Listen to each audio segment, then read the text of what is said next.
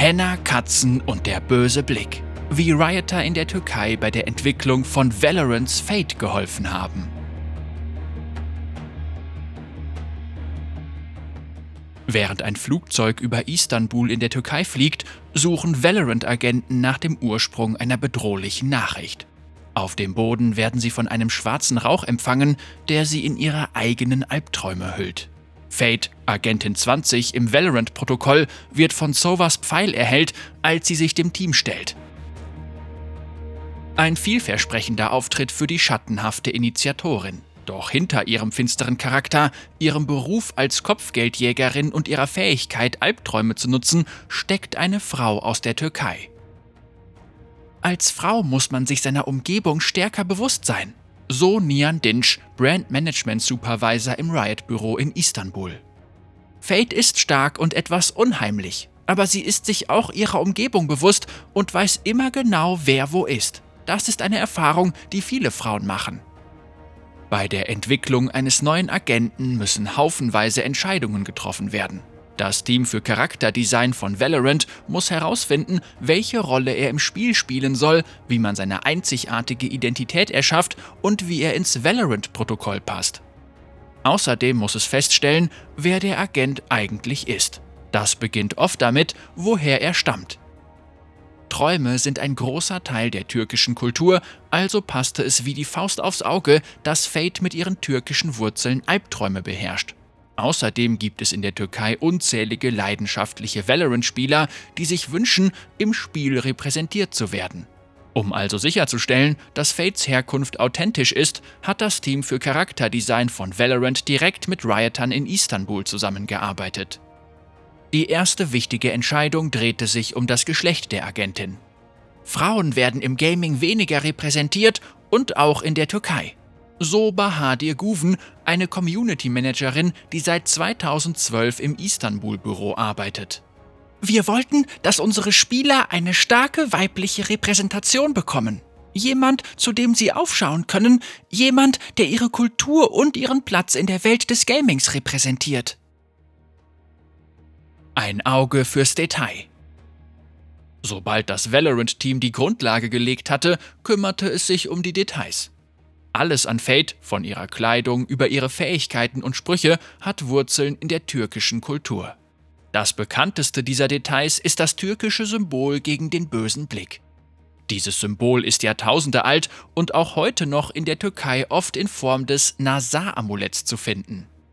Wenn man ein türkisches Haus betritt, findet man dort garantiert ein Nazar-Amulett, so Bahadir.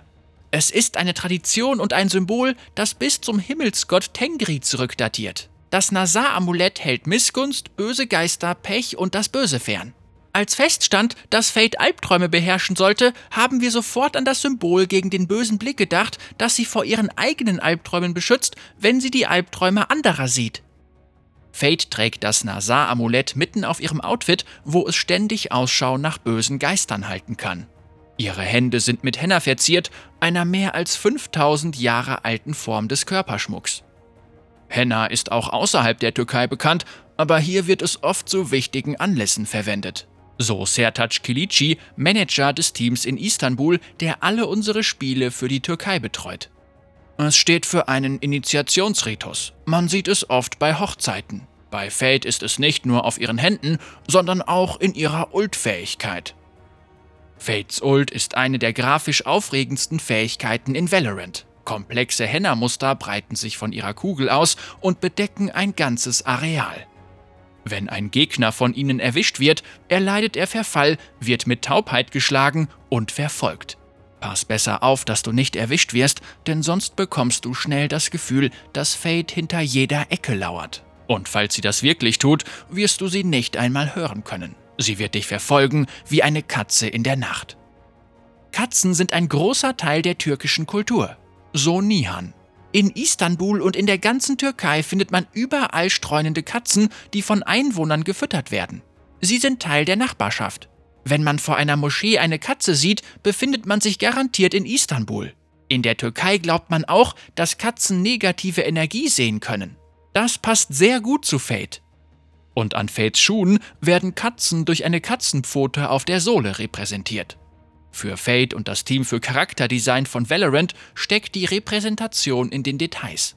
Das Ziel des Teams ist, dass sich Fate richtig türkisch anfühlt und nicht wie ein Klischee. Durch die Dunkelheit strahlt Fates Vertrautheit. Als wir erstmals bekannt gegeben haben, dass eine türkische Agentin kommt, haben wir sofort Rückmeldungen von Spielern erhalten. So Sertac. Sie sagten, wir wollen keinen Charakter mit einem Fess, wir wollen keinen Charakter mit einem Kamel. So wurden Türken oft fälschlicherweise vom Westen repräsentiert und sie sind viel mehr als das. Wir sind viel mehr als das. Als Spieler in der Türkei also zum ersten Mal Fate sahen, kamen unzählige Reaktionen. Inmitten der Unmengen von Spielern auf der Welt, die Mami oder Wuff Wuff gesagt haben, gab es auch ehrliche Anerkennungen von Repräsentation. Spieler sagten, oh, dieses Mädchen ist in Kadıköy, einem Teil der Innenstadt von Istanbul, die bei jungen Leuten beliebt ist. So Bahadir. Es ist schön zu sehen, dass ein türkischer Charakter nicht in etwas Altem aus unserer Kultur verwurzelt sein muss, um die Türkei zu repräsentieren. Sie ist jemand, den man auf den Straßen von Istanbul treffen könnte. Genau das lieben wir an Fate. Ein anderer Spieler meinte, ich bin mir ziemlich sicher, dass ich irgendwann mal mit ihr gechillt habe ergänzt Irem Yildiz, die in Istanbul im Bereich der Marketingkommunikation arbeitet. Türkische Spieler sehen sie als jemanden, den sie kennen oder erkennen. Das war für uns das Allerwichtigste. Türkische Spieler sehen sich von Fates Erscheinungsbild repräsentiert, aber vielleicht fühlen sie sich auch von ihrem Spielstil angezogen.